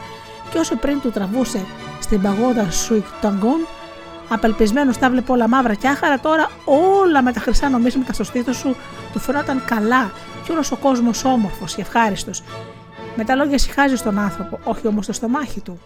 Και από τη χαρά και τη λύπη πάντα τρως, και όταν είσαι νέος ή γέρος, άντρας, γυναίκας, σοφός, πλούσιος, άμυαλος, σοφός, ε, θέλεις να φας. Και όσο και αν φας και όσο και να χορτάζεις, πάλι θα πεινάσεις. Και όλη τη ζωή να τρως πλούσια και χορταστικά, μια μέρα αν σταματήσεις, ξεχνιούνται τα όσα έφαγες και η κοιλιά φωνάζει πάλι. Μόνο η κοιλιά των πεθαμένων δεν φωνάζει. Γι' αυτό και οι πεθαμένοι είναι ήρεμοι. Ο Μπάι ποτέ δεν ένιωθε τόσο ζωντανός. Η κοιλιά του γουργούριζε άγρια. Οι ορεκτικές μυρωδιές από τα μαγέρικα τον ζάλισαν και μπήκε πρώτα στο πρώτο πρώτο πρώτο που βρήκε και άρχισε να παραγγέλνει απ' όλα. Και σιγά σιγά τρώγοντας το στομάχι του ησύχασε. Μα όχι ο Μπάι. Αν το στομάχι του σταμάτησε να ζητάει, ξύπνησαν μέσα του χιλιάδες επιθυμίες που χρόνια σκέπαζαν οι δυνατές επιθυμίες της άδειας κοιλιάς. Και μέσα στη φαντασία του άρχισαν να γυρίζουν ωραία ρούχα, μαλακά κρεβάτια, γυναίκες, έπιπλα, λούσα, ποτά. Και όσο ακουμπούσε το πουγγί στο στήθος του, τόσο επιθυμίες δυνάμωναν. Και ότι τόσα χρόνια στερήθηκε, τον έκαναν τώρα να τα αποθεί πιο πολύ. Και χορτάτος πια τράβηξε γραμμή στον Κινέζο έμπορα, το Λιου Κι, και μπήκε στο πλούσιο μαγαζί του. «Άντε δίνε του, δεν έχω κανένα θέλημα να σου δώσω. Αν ήταν θα σε φώναζα». Μα ο Μπάι μαζεύτηκε, δεν έφυγε σαν τις άλλες φορές. «Τι περιμένεις λοιπόν?» του φώναξε άγρια ο Λιου Κι. «Θέλω ρούχα. Τα ρούχα θέλουν λεφτά, Μπάι», είπε κοροϊδευτικά ο Λιου Κι. «Έχω λεφτά», απάντησε ο Μπάι και κουδούνισε το δερμάτωνο που βγει με το χρυσάφι. Τάχας ο έμπορας. Είναι ποτέ δυνατόν ο Μπάι να έχει τόσα λεφτά?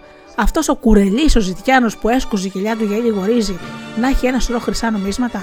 Σίγουρα χάλασε ο κόσμος. Πού τα παλιά τα χρόνια να τον μίσει φτωχός να αποκτήσει τόσα λεφτά? Όπως πάει, δεν θα ξεχωρίζουν πια οι άρχοντες από τους αλήτες. Και σίγουρα δεν είναι τιμία λεφτά. Ούτε πλούσιο συγγενής έχει ο Μπάι για να κληρονομήσει, ούτε με εμπόρους είχε πάρε δώσε, ούτε προστάτες στο παλάτι. Αυτά σκεφτόταν ο έμπορας ενώ έδειχναν τα ρούχα στον Μπάι. Και ο Μπάι κάρφωσε τα μάτια του σε ένα κόκκινο φλογερό κουστούμι με χρυσοκέντητα σιρίτια, κακόγουστο, μα χτυπητό, που στα ενίδια μάτια του, τα πεινασμένα για πολυτέλεια, του φαίνονταν πιο αρχοντικό. Αυτό θέλω. Και ο έμπαρας το ξεκρέμασε βιαστικά με μετανιώσει κιόλας και του μείνει στο μαγαζί και το όρεξε πάνω του. Ε, σίγουρα θα σε περάσουν όλοι για άρχοντα μεγάλο. Χαμογέλασε ο Μπάι και άνοιξε το πουγγί, αφήνοντας να γλιστρήσουν στην παλάμη του λίγα χρυσά νομίσματα. Ο έμπορας τα κοίταξε με φθόνο. Πόσο κάνει, ρώτησε ο Μπάι. Πέντε χρυσά. Και τα έδωσε ο Μπάι και βγήκε. Και ο έμπορος δάγκασε τα χείλη του μανιασμένος και σκέφτηκε. Δέκα έπρεπε να πω. Θα ντάδενε, γιατί τι ιδέα έχει ο παλιοκλέφτης. Και αμέσως πήγε στον πλαϊνό έμπορα να διηγηθεί το συνήθιστο γεγονός. Και ο πλαϊνός έμπορος το είπε στον άλλον, και αυτό στον άλλον, και ένας άλλος στον άλλον, και ένας άλλος στον άλλον. Και σε λίγο όλη η πολιτεία, η πολιτεία βούιζε πως αυτός ο φτωχός ο αλήτης ο Μπάι είχε τσουβάλια με χρυσά νομίσματα που ένας θεός ξέρει με τι τρόπο τα απόκτησε. Και σίγουρα σε τότε την υπόθεση υπάρχει αίμα και μάγια, και ο καλοκάγαθος Μπάι δεν ήταν σίγουρα καλοκάγαθος μα κακοποιός που χρόνια ξεγελούσε όλους τους ανθρώπους. Και όσο η ιστορία μαθαινόταν, τόσο ξέφευγε από την αλήθεια, παίρνοντας και λίγη από τη φαντασία του καθενός την ιστόραγε, και στο τέλος έφτασε παραφοσκωμένη στα αυτιά της εξουσίας. Και ο αστυνόμος σαν αμέξως τράβηξε στην αγορά να δει ποια ήταν η αλήθεια. Μόλις λοιπόν κοιτάζει τον Μπάι με το χτυπητό κοκκινόχρυσο καινούριο ρούχο, θεώρησε περιττό να ψάξει για την αλήθεια. Σίγουρα σκάρωσε κάποια παλιοδουλειά, σκέφτηκε, και τον άρπαξε από τον αμπό. Ρε, πάμε γρήγορα στην αστυνομία. Τι έκανα, είπα αθώα Μπάι. Προχώρα και θα μάθεις. Ε, τι να κάνει ο δύστιχος. Έσκυψε το κεφάλι και τράβηξε εκεί που πήγε ο αστυνόμος. Γιατί σαν φτωχός ήξερε πως η εξουσία είναι σαν τον ιστό της αράχνης. Οι τρανοί τον σκίζουν εύκολα, μα οι μικροί πιάνονται χωρίς ελπίδα να ξεφύγουν. Και ανάκριση, και πάλι ανάκριση, και όλο φώναζε πως ήταν αθώος, και τόσο τον δέρνανε, και γέμισε με ραβδιές και φουσκάλες η πλάτη. Ποιος ξένος άρχοντας, μωρέ, τρελάθηκαν οι πλούσιοι να μοιράσουν το χρυσάφι του με αλήτες σαν και σένα. Τόσα χρόνια που ζω δεν είδε κανένα πλούσιο ποτέ να δώσει σε έναν φτωχό, και σένα σούδουσε χρυσάφι με τις χούφτες. Βαρέθηκε στο τέλος ο αστυνόμος να τον δέρνει, και βλέποντας πως κανείς δεν ερχόταν να παραπονεθεί ότι του κλέψαν κάτι, είπε στον Μπάι: Άντε, σε αφήνω ελεύθερο, μα αν σε το πάλι με λεφτά, λιμονό σου. Και τον άφησε ελεύθερος και κράτησε φυσικά τον πουγγί με το χρυσάφι. Και ο Μπάι, άρρωστος από όσα τράβηξε, βγήκε σιγά σιγά από την υγρή φυλακή του. Οι αχτίδες του ήλιου χάιδεψαν κρυφά και τρυφερά το κουρασμένο κορμί, και με τη ζέστη τους αλάβησαν τους πόνους. Πήρε αργά τον ανήφα προς τη γιγάντια παγόντα του Σουίτεγκον, και σαν έφτασε γονάτισε στα μαρμάρινα σκαλιά και ψιθύρισε. Καλά, σοφέ μου Βούδα, εγώ είμαι άμυαλος και αγράμματος. Εσύ όμως που έστειλες φτωχό άνθρωπο με τόσα λεφτά, τι στην ευχή και δεν ξέρεις τους ανθρώπους.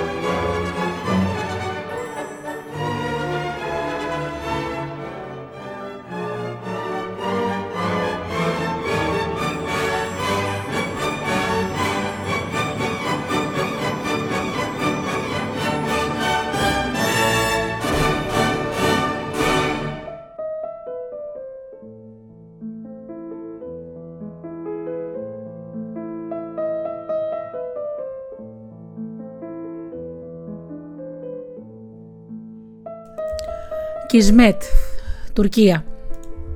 Άιστα κομμάτια, είπε ο Μεχμέτ, και νευριασμένος βγήκε στον δρόμο κλείνοντας με δύναμη την αξόπαρτα του σπιτιού του. Αυτό πανάθεμα έφτασε με δύναμη στο χώμα και ύστερα τράβεξε απέναντι στο καφενείο και έκατσε παράμερα σε ένα σκαμιά και βυθίστηκε σε σκέψεις. «Γεια σου, Μεχμέτ», είπε ο Ιωσούφ και κάθισε κοντά του. Μα ο Μεχμέτ ούτε, ούτε αποκουνήθηκε. «Βοβάθηκες, βρε Μεχμέτ, τι στην ευχή έπαθες, τσακώθηκες στον ύπνο σου και είσαι πρωί-πρωί μου ζουφλής. Άσε με, Ιωσούφ, άσε με στην ανάποδη μοίρα μου. Τι έχεις, μπρε, και τι δεν έχω, δηλαδή τι έπαθες, τι έπαθα. Ε, λοιπόν, Ιωσούφ, εγώ το κακό το έπαθα στη γέννησή μου. Εκεί το έπαθα, δεν έπρεπε να γεννηθώ. Ε, γιατί το λες, γιατί η μοίρα μου είναι ανάποδη. Ό,τι και αν κάνω, κακά χαμωμένο. Όταν ζητάω λιακάδα, χιονίζει. Και όταν θέλω βροχή, ο ήλιος ψήνει. Χρυσάφι πιάνω, χώμα γίνεται.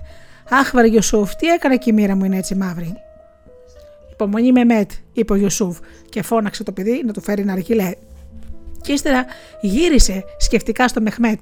Μην απελπίζεσαι, ο Αλλάχ είναι μεγάλος και κανείς δεν ξέρει τι του γράφει το Κισμέτ. Η ζωή σου είναι σαν κομπολόι, χρόνος και χάντρα. Ποτέ δεν ξέρεις ποια χάντρα θα είναι τυχερή σου. Όμως κάθε άνθρωπος έχει μία. Για σένα δεν ήρθε ακόμα αυτή η τυχερή. Υπομονή. Και στράφηκε να πάρει τον αργυλέ που του φέρε το παιδί. Και ο Μεχμέτ κοίταξε γύρω του τα σπίτια και τους δρόμους και τα δέντρα. Όμορφος ήταν ο κόσμος, μα πώς να τον χαρεί. Στη γουλιά του δρόμου, ξερακιανός και άχαρος, σαν σταφίδα ρουφηγμένος, φάνηκε ο Χατζίτ ο τοχογλύφος, και ο Μεχμέτ αμέσως σηκώθηκε και πήγε κοντά του. «Άγια ανθρωπέ μου, θα μου κάνουν έξωση. Δεν είσαι με λίγα λεφτά, γιατί είναι κρίμα να πετάχτω στον δρόμο. Και αν δεν λυπάσαι εμένα, λείπιζουν τα παιδιά μου». Ο Χατζίτ τον κοίταξε αδιάφορα. Προχώρησε και κάθισε στο καφενείο, και ο Μεχμέτ στάθηκε πίσω του και περίμενε. «Εγγύηση τι έχεις? Το λόγο μου. Είμαι τίμιος, θα στα δώσω. Τι να τον κάνω το λόγο σου, Μεχμέτ. Καλός είναι, μα ένα μπαρά δεν πιάνει. Έχω ανάγκη, βοήθησέ με. Να σε βοηθήσει ο Αλλάχ. Καλέ μου, Χατζίτ, να. Ο Αλλάχ σε έφερε στον δρόμο μου. Εσένα που έχεις λεφτά. Δώσ' μου λοιπόν, και αυτός που όλα τα βλέπει θα σου τα φέρει διπλά και τρίδιπλα». «Δεν το ξέρα, μωρέ Μεχμέτ, πως είστε συνεταίροι με τον Αλλάχ», είπε το κοκλήφος και γέλασε βραχνά. Και όλοι γύρω του που ακούγανε τα όσα λέγανε γέλασαν κι αυτοί. Μόνο ο Μεχμέτ δεν γέλασε, γιατί τον έτρωγε η αγωνία. Τραβήχτηκε μόνο σε μια γωνιά χωρίς καμιά ελπίδα. Τίποτα δεν έβλεπε να σωθεί ο φουκαράς. Και τότε ξανά φέρε όλη τη ζωή στο νου του. Και από ό,τι θυμόταν, ούτε μια μέρα δεν φάνηκε να χαίρεται πραγματικά. Λίγο φαΐ, λίγο ύπνος, λίγα λεφτά και η αγωνία του τι θα γίνει αύριο. Και οι ατυχίες ένα σωρό. Πολλά παιδιά, γκρινιάρα γυναίκα, αρρώστιες, τίποτα καλό. «Βρε τη μαύρη ζωή», ψιθύρισε ο Μεχμέτ. Μα εκεί που συλλογιζόταν, είδες στο βάθος να έρχεται το Ταχράν, αργά και καμαρωτός, και σφίχτηκε η καρδιά του. Με το Ταχράν μεγάλωσαν μαζί, παίζαν στους ίδιους δρόμους, ίδιος ο δάσκαλος τους έμαθε τα πρώτα γράμματα. Όμως τι διαφορά, κάθεται που έκανε ο Ταχράν γεννούσε λεφτά. Γρήγορα έγινε πλούσιος, και σαν να μην έφτανε, αυτό έφυγε στην Ισταμπούλ και έγινε ακόμα πιο τρανός. Και τώρα γύρισε τόσο, με τόσο, με τόσο παρά που δεν είχαν όλοι οι πατριώτες του μαζί. Και ο Ταχράν πλησίασε αργά στο καφενείο και ο Μεχμέτ πετάχτηκε ξαφνικά ορθός. Τι ήταν για τον Ταχράν να τον βοηθήσει, και με την τόλμη που του δίνει η απελπισία στάθηκε μπροστά του. «Παλιέ μου φίλε Ταχράν, σε εκετεύω. Βοήθησέ με. Με διώχνουν από το σπίτι μου και τα χρέη. Πού να πάω και τι να κάνω? Πέντε παιδιά έχω, Ταχράν. Αν δεν λυπάσαι εμένα, αν δεν λυπάσαι εμένα, τε πλήπησου τα αυτά». Σώπασε γεμάτος ντροπή ο Μεχμέτ. Όλοι στο καφενείο σταμάτησαν τις κουβέντες και ο Ταχράν το κοίταξε σιωπηλός. Ξανά φέρε στο νου του τα παιχνίδια του, τα παιχνίδια τους, τις αταξίες τους, τα όσα ζήσανε και τότε που ήταν ξέγνια στα παιδιά, πόσο πολύ άλλαξε ο Μεχμέτ, και τότε ένιωσε μια βαθιά λύπη για τον τα, Ταχράν, για τον παλιό του φίλο. «Τι θέλεις, βρε Μεχμέτ?» «Λίγα λεφτά, Ταχράν, λίγα για να μην βγάλουν από το σπίτι». Ο Ταχράν στάθηκε για λίγο σκεφτικός, ενώ το Μεχμέτ τον έτρωγε γωνία. Όλοι γύρω κοιτούσαν σιωπηλοί. «Άκου, καλέ μου φίλε, στάθηκες άτυχος, κι εγώ στάθηκα τυχερός. Επειδή ήμουν ένα φίλος σου, ξέρω πως αξίζεις κάτι πιο καλό, γι' αυτό θα σε βοηθήσω». Λάμψαν τα μάτια του Μεχμέτ. «Πώς να σε ευχαριστήσω, Ταχράν? Καλά λένε. Ένας φίλος καλός αξίζει όσο ένα βουνό χρυσάφι. Λίγα θέλω, Ταχράν. Να ξέρεις πόσο μεγαλώνει το τόσο δάει ανάγκη». «Όχι, Μεχμέτ, είμαι πλούσιος και θα σε βοηθήσω πλούσια. Δεν θα μετριάσω τη στοιχεία σου, μα θα τη, διώσω, θα τη διώξω». Και τότε ο πλούσιος Ταχράν προχώρησε δύο βήματα και σηκώνοντας το χέρι του έδειξε δεξιά στα σπίτια. «Τα βλέπεις αυτά, Μεχμέτ? Είναι όλα δικά σου. Είναι όλα δικά μου. Πάρε μια πέτρα λοιπόν και πέταξέ την. Όσα σπίτια βρεθούν κάτω από το τόξο που θα τα γράψει η πέτρα, θα τα ρίξεις, εγώ στα χαρίζω». Πετάχτηκαν όλοι όρθιοι και πρώτος πρώτος ο Τακογλήφος ο Χατζίτ κυτρίνησε, λες και αυτός έχασε σπίτια, και τα μάτια του Μεχμέτ γούρλωσαν και έγιναν διπλά. «Εμπρός λοιπόν», ξαναπε ο Ταχράν, «όπως βλέπεις, οι τυχίες ήταν ως εδώ». Ο Μεχμέτ αισθανόταν τα πόδια του να μουδιάζουν, σαν να βλέπε όνειρο. Ήθελε να πηδήξει, να φωνάξει, μα δεν μπορούσε να κινηθεί και στην αρχή το μυαλό του. Γύριζαν άστρα και σιγά σιγά έζευσαν. Σκέφτηκε τη γυναίκα και τα παιδιά του, τον άκαρδο νοικοκύρη του, και ύστερα κοίταξε προς τα σπίτια που του χάριζαν και είδε το πρώτο. Αυτό το έχω σίγουρο, είπε. Ωραίο, ζεστό δικό μου. Και ξαφνικά ένιωσε τόσο ελαφρώς που θαρούσε πως αν έκανε έτσι τα χέρια του θα πετούσε. Και έπειτα είδε και δεύτερο, και σίγουρα αυτό θα γινόταν δικό του. Θα παίρνε και νίκη. Και πάλι γύριζαν άστρα στο μυαλό του, και τότε κοίταξε πιο πέρα την ατελείωτη σειρά από τα σπίτια που ήταν όλα το ταχράν και θα γινόταν τώρα δικά του. Τα είχα πόσο μακριά θα πέσει η πέτρα μου. Τα τρία τα σίγουρα τα πιάνω και τα τέσσερα. Ανάθεμα, το πέμπτο είναι ψηλό, μα πρέπει να το πιάσω. Τέτοια ευκαιρία δεν την ξαναβρίσκω. Άντε, Μεχμέτ, τι σκέφτησε, είπε με καλοσύνη ο Ταχράν. Ένα σπίτι μέτρησε ο Μεχμέτ, δύο, τρία, τέσσερα, πέντε, έξι, και όσο τα κοίταζε, τόσο ήθελε πιο πολλά. Αν γινόταν, να τα είχε όλα. Και ξαφνικά, όσοι ήταν γύρω, είδαν τον πράο και ήσυχο σαν αρνή Μεχμέτ να αλλάζει και να γίνεται όλο νεύρο και δύναμη σε ένα γρήμι στο δάσος, και με μάτια που γυάλιζαν από έξαλλο πόθο και λαχτάρα να παίρνει με τρομερή φόρα, και ύστερα απότομα να τεινάζεται ορμητικός, πετώντας μελίσσα την πέτρα που γλίτησε από το χέρι του.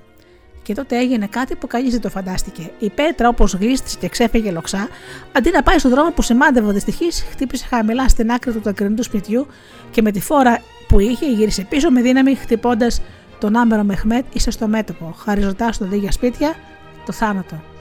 Και όλοι βοβάθηκαν και ο Ιωσήφ ψιθύρισε. Και Ισμέτ.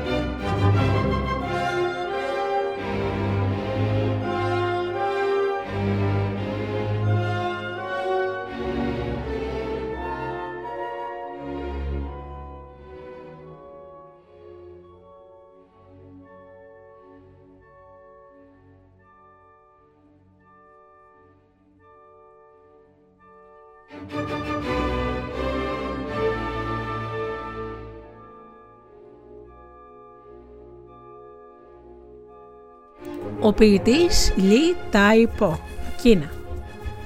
Το χάραμα τα μαλλιά του ήταν κατάμαυρα και όταν το βράδυ έπεσε γίνανε λευκά. Όταν η πλάση φέρνει στον κόσμο τέτοιο πλάσμα με εξαιρετικά χαρίσματα, τότε χαίρεται και γιορτάζει, γιατί αναγκασμένη κάθε μέρα να εκτελεί παραγγελίες και να προσφέρει χιλιάδες ανθρώπους κακοφτιαγμένους που έχουν ανάγκη και ζητάνε πολιτείες, δηλαδή ασήμαντους γραφιάδες, σχολαστικούς υπαλλήλους, φλίαρους κόλακες, άμυαλους σοφούς που μιλάνε τελείωτα χωρίς να λένε τίποτα, αξιωματούχους που άλλο δεν κάνουν σωστά εκτός από το να κλέβουν, καλλιτέχνες πλούσιους με στόμφο και αφθάδια μα και πάμφτωχους σε έργα, δικαστές που αν και αγνοούν τον νόμο και τη δωροδοκία την ξέρουν καλά.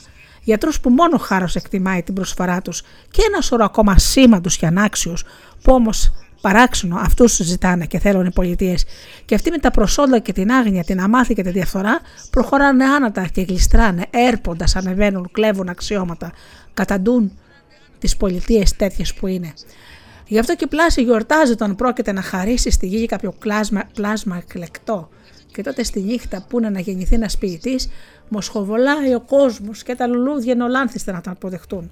Μουσικές ακούγονται απαλές, ανάρχονται από παντού και πουθενά. Και η μητέρα του ποιητή, η Χτσί, βλέπει στον ύπνο του το μεγάλο άσπρο αστέρι, την Αφροδίτη δηλαδή. Και το πρωί γεννιέται ο ποιητής και του δίνουν το όνομα Λι, που πάει να πει δαμάσκηνο, και Τάι Πο, που θα πει άσπρο αστέρι. Λι Τάι Πο, δαμάσκηνο άσπρο αστέρι. Και τα χρόνια περνάνε, και όσο είναι νέος, γλεντάει τον άστατο τον έρωτα και γράφει στίχους. Του σταφελιού κρασί, αμπέλια χρυσά, έρχεται η μικρή σε ένα άλογο αγοργό και τραγουδάει γλυκά τραγούδι που μαγεύει. Γλεντάει στο τραπέζι μου, μεθάει από το κρασί μου, και πώς χαϊδεύει όταν είμαστε οι δυο μας. Κάποτε όμως παντρεύεται και έχει ανάγκη από λεφτά. Ζητάνε διοριστή μαευγική, κρίνοντας τα προσόντα του ασήμαντα, απορρίπτουν την αίτησή του. Κι όμως ο Λίπο ήξερε όλα όσα γράφανε οι σοφοί, και ο κόσμος για αυτόν δεν είχε μυστικά.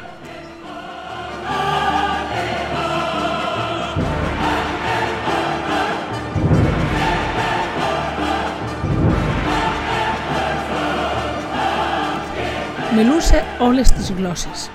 Γνώριζε για κάθε τι που γίνεται στη γη, τις σωστές αιτίες που το προκαλούν. Γνώριζε σε κάθε πρόβλημα το βάθος που ξέρουν μόνο αληθινοί σοφοί, μα και στην πρακτική πλευρά του που τη μαθαίνουν σωστοί τεχνίτες από την εφαρμογή. Πικράθηκε που οι ανάξιοι αυλικοί κρίναν αυτόν τον ανάξιο, μα σαν σοφός ποιητής έσκυψε το κεφάλι ξέροντας αυτό που όλοι οι άλλοι έχουν μυαλό να ξέρουν. Όλα μπορεί να τα νικήσει ο άνθρωπος, όλα εκτός από την ανθρώπινη βλακεία. Να, που η τύχη τα θέλησε αλλιώς και η βλακεία δεν θριάμβευσε στο τέλος, και να γιατί. Ο μεγάλος βασιλιάς Μιν Κουάνγκ έγινε αληθινό θεριό και ήταν απεσταλμένοι από την Κορία και φέρανε γράμματα. Ε, λοιπόν, κανένας από τους υπουργούς του δεν ήξερε τη γλώσσα τους να διαβάσει. Μπα, σκέφτηκε ο Μιν Κουάνγκ. Τόσους αγράμματους υπουργούς έχω που και τους εμπιστεύομαι την κυβέρνηση του κράτους, και αγριεμένος τους διέταξε. Αφού είστε αγράμματα, εσείς φωνάξτε μου τους ειδικούς τους άξιους υπάλληλους, τους σοφούς τους μανταρίνους που έχετε διορίσει τα υπουργεία, να σας, φω... να σας φωτίσουν. Τρέξανε οι υπουργοί, μα πού, ούτε ένας δεν άξιζε πεντάρα. Και οι υπουργοί πάγωσαν από φόβο. Βασιλιά μας, κανένας δεν είναι σε θέση να μας πει τι λένε αυτά τα γράμματα. Ε, τότε γίνεται θέριο ο βασιλιάς Πιν Κουάν. Τρέχει ο ίδιος στα υπουργεία και τα βάζει έναν έναν. Εσένα γιατί σε διόρισαν, για ποιο λόγο σε πληρώνουν? Μεγάλε βασιλιά που η λάμψη σου σβήνει του ηλίου τη λάμψη. Πάνσοφη που σου φύελο του κόσμου κατοικεί στο λαμπρό και ένδοξο κεφάλι σου. Δίκαιε που σβήνεις με τη δικαιοσύνη στο Κομφούκιο και τον Λάο Τσε και όλους τους σοφούς και δίκαιους που πέρασαν τη γη. Εγώ σε ρώτησα γιατί σε διόρεσαν σε αυτή τη θέση, και αντί για απάντηση, εσύ άρχισες στις κολακίες. Μα έτσι είναι, βασιλιά μου. Διορίστηκα και αυτό ξέρω να κάνω, είπε χαμένο ο υπάλληλος. Τώρα έγινε πιο μεγάλο θύριο ο βασιλιάς Μιν Κουάν και αρπάζει έναν άλλον. Εσένα γιατί σε διόρισαν? Τι ξέρεις να κάνεις και σου δώσω αυτή τη θέση? Μεγάλε βασιλιά, μη με διώξεις. Θα σου προσφέρω όσα δώρα μπορώ. Θα σου βρω ωραία αρώματα, λαμπρά πετράδια, αρώματα εκλεκτά για τη βασίλισσά μας, παιχνίδια ακριβά για τη βασιλοπούλα. Εγώ σε ρώτησα γιατί σε διόρισα αυτή τη θέση, και αντί για απάντηση εσύ προσφέρεις δώρα. Μα έτσι, βασιλιά μου, πήρα τη θέση, και έτσι την κρατάω, είπε τρέματος ο υπάλληλος. Λύσαξε ο βασιλιάς και γυρνάει σε έναν άλλον. Εσένα γιατί σε διόρισαν? Για ποιο λόγο σε πληρώνουν? Τι προσφέρεις? Και τότε ο υπάλληλος έσκυψε στα αυτή του βασιλιά χαμηλόφωνο για να μην ακούνε άλλες και ψιθύρισε. Όλα υπάρχουν. Ψηλές, κοντές, αδύνατες, παχουλές, ήμερες, ανυπόκτατες, μικρές, μεγάλες, αρχόντισσες και λαϊκές. Φτάνει, ούρλιαξε ο βασιλιάς. Κατάλαβα γιατί και εσύ έχεις αυτή τη θέση. Πώς λοιπόν από τόσους υπάλληλους, σοφούς, ειδικούς γραμματικούς, ο ένας δεν βρίσκεται να μας γλιτώσει από την τροπή? Ε, λοιπόν, δεν θα τον βρείτε αμέσως. Τα άχρηστα κεφάλια σας θα τα φροντίσει ο Δήμιος να χρησιμεύσουν σε κάτι. Τρομοκρατήθηκαν οι υπουργοί, και τότε πιάσαν, ήταν το κεφάλι τους να κινδυνεύει, ζόρισαν το μυαλό τους και θυμήθηκαν τον σοφό τον ποιητή που δεν ήθελε να δωροδικήσει, δεν τους κολάκεψε, δεν τους προσφέρει δωρές, μόνο γνώση και σοφία τους πρόσφερε, και είπαν: ένας είναι μονάχα, αυτός που ήξερε, και αυτός μονάχα θα σας σώσει. Και αυτή ήταν η αλήθεια.